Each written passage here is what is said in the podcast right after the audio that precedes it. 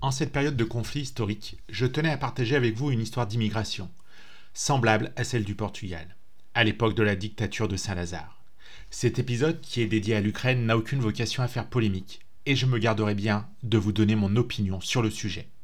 Sachez toutefois, à l'heure où j'enregistre cet épisode, que le Portugal adore et déjà envoyé des armes défensives ainsi que des médicaments en Ukraine. Le président Marcelo nous a également indiqué qu'il avait envoyé 1500 militaires à la frontière polonaise à la demande de l'OTAN.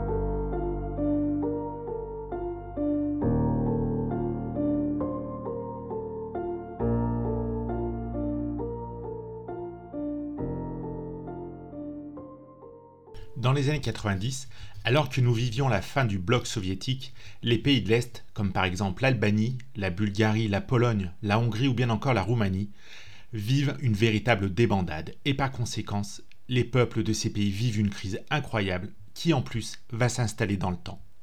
Vous l'aurez compris, cette crise toucha tous les secteurs d'emploi et le chômage a clairement explosé à ce moment-là, ce qui a provoqué bien entendu une fuite des populations. En face, nous avions l'Europe, qui vivait une période de faible chômage et de forte économie, et qui en plus était à la recherche de main-d'œuvre bon marché. Comprenez par là pas cher.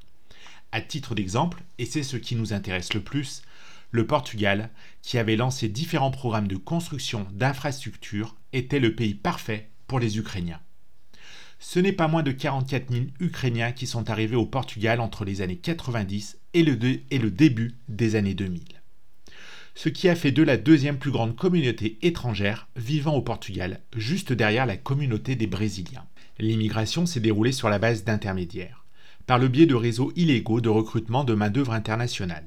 Déguisés en agences de voyage, les immigrants les plus âgés sont entrés dans le pays avec des visas de Schengen, valables dans tout l'espace Schengen, et sont restés en situation irrégulière jusqu'à ce qu'ils obtiennent un permis de séjour.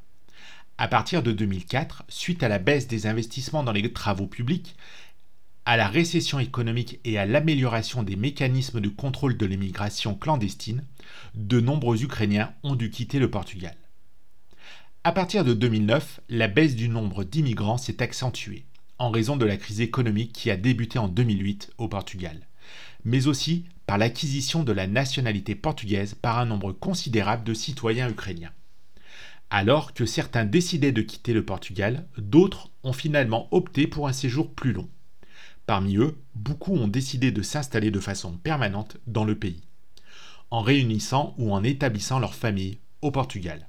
Bien que le flux migratoire initial ait été de nature professionnelle et majoritairement masculin, la composante féminine de la communauté ukrainienne au Portugal a considérablement augmenté au cours des années suivantes, notamment pour des raisons liées au regroupement familial. Selon le recensement de 2011, les femmes représentaient 49,2% de la population ukrainienne vivant au Portugal, alors qu'elles n'étaient que 18,6% en 2001. La communauté ukrainienne est de ce fait fortement implantée au Portugal, et plus particulièrement aux alentours de Lisbonne. Elle est la troisième communauté étrangère dans le pays, et représente tout de même 11% des étrangers. Les Ukrainiens sont nombreux à Lisbonne, et il n'est pas rare de trouver dans les kiosques des journaux en cyrillique.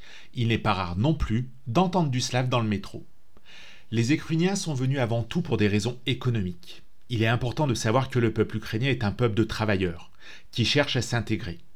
Et selon une étude qui a été réalisée par la Haute Commission pour l'immigration et le dialogue interculturel, 70% d'entre eux maîtrisent parfaitement le portugais. Du reste, le profil du migrant n'est pas homogène. Bien souvent, il s'agit d'une population qualifiée, que ce soit dans les sciences ou l'industrie. Mais ils travaillent, pour un certain nombre d'entre eux, dans le bâtiment. Une chance pour le Portugal qui connaît depuis la crise de 2008 une fuite de ces jeunes diplômés. Le pays est cependant très reconnaissant de ses arrivants et cherche à les intégrer. De la manière la plus facile qu'il soit. Pour preuve, en 2014, l'Université des Lettres de Lisbonne fêtait d'ailleurs le bicentenaire de la naissance de l'écrivain Shevchenko, véritable symbole national ukrainien.